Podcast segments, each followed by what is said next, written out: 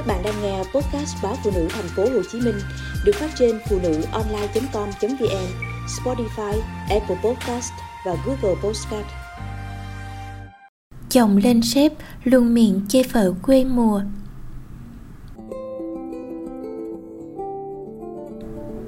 Từ lúc sống chung, anh xét nét tôi đủ đường, từ chuyện ăn mặc, nấu nướng đến dạy con.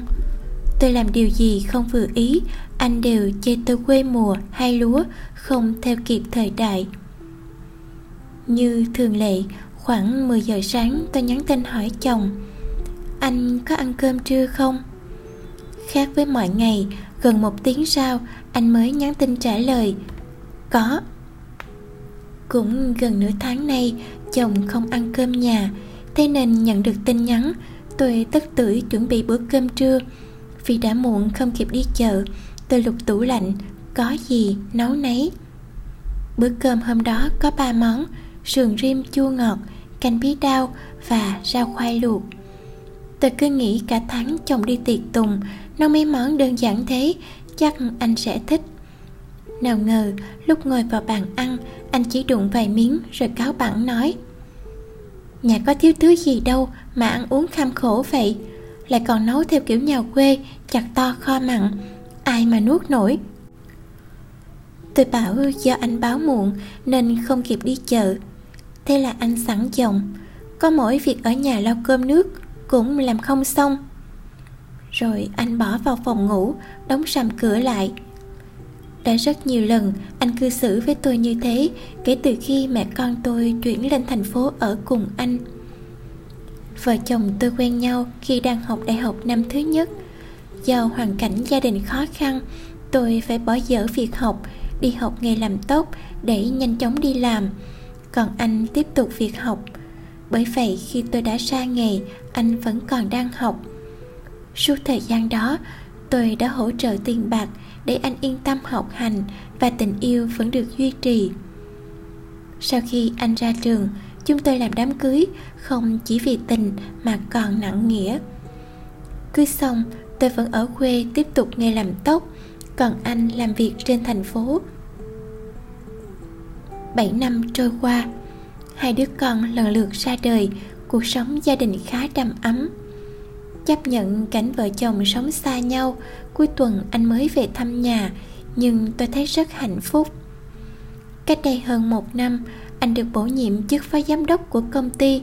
Anh muốn đón ba mẹ con lên ở cùng, để gia đình gần nhau hơn và con cái cũng có điều kiện học hành. Lên ở cùng chồng, tôi không làm nghề tóc nữa, mà chỉ ở nhà chăm con và nấu nướng, dọn dẹp. Không ít lần, tôi ngỏ ý muốn đi làm, vì con đã lớn mà ở nhà hoài cũng chán. Thế nhưng anh không cho anh bảo với địa vị của mình bây giờ, vợ anh không thể đi làm tóc được. Tôi biết anh xấu hổ về nghề nghiệp của mình, nên hiếm khi đưa tôi đi đâu cùng. Trong lần kỷ niệm 15 năm thành lập công ty, do bắt buộc mời dâu rể, anh mới đưa tôi đi. Anh luôn bỏ tôi một mình mọi người chào tôi, anh cũng không dám giới thiệu là vợ. Dù ít đi ra ngoài, nhưng tôi cố gắng đọc thêm sách báo, mở mang kiến thức nên cũng không ngần ngại bắt chuyện với mấy chị vợ đồng nghiệp của anh. Vậy nhưng anh không ủng hộ việc tôi tìm cách hòa đồng với mọi người mà còn tỏ thái độ khó chịu. Về nhà, anh mắng tôi rằng không biết gì thì cứ im lặng, còn bày đặt chuyện trò này nọ để người ta cười cho. Tôi rất bất ngờ trước phản ứng của anh, dù sao tôi cũng là người hiểu biết, chứ đâu có dạy dột gì chẳng qua, anh sợ tôi làm lộ gốc gác nghề nghiệp của mình. Từ lúc chuyển lên sống chung, anh xét nét tôi đủ đường, từ chuyện ăn mặc, nấu nướng đến dạy con. Tôi làm điều gì không vừa ý, anh đều chê tôi quê mùa, không theo kịp thời đại. Tôi biết mình học hành không được bằng chồng, cũng không tiếp xúc quan hệ rộng rãi ngoài xã hội, nhưng tôi vẫn cố gắng hòa nhập để không làm mất mặt anh tôi định đăng ký học thêm lớp trang điểm và nấu ăn, nhưng anh mỉa mai. Cái bản tính nhà quê đã ăn sâu vào cô rồi, thì có học gì cũng thế. Hôm trước, tôi đang nói chuyện với hàng xóm thì anh về. Thấy thế, anh đùng đùng nổi giận, Mắng. Cô bỏ ngay cái tính ngồi đây đôi mắt của mấy bà ở làng đi. Ở thành phố nhà ai biết nhà nấy, Chứ đừng có mà nhiều chuyện. Tôi nghe anh nói quá vô lý, Nên cãi lại. Sao anh cứ chê em, Chẳng phải anh cũng sinh ra từ nhà quê đó sao? Anh bực tức nói. Nói ra là cãi nhem nhẽm Tôi thấy xấu hổ khi có người vợ như cô. Những lời nói thốt ra từ miệng chồng Khiến tôi rơi nước mắt. Dù trong thâm tâm, Tôi vẫn biết anh chê tôi quê kệch nhưng không ngờ Anh lại có thể nói ra những lời như thế.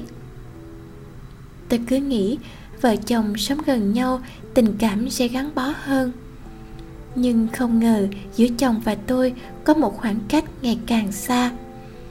Nếu cứ tiếp tục như thế này, tôi không biết rằng mình liệu có còn giữ được mái ấm cho các con nữa hay không.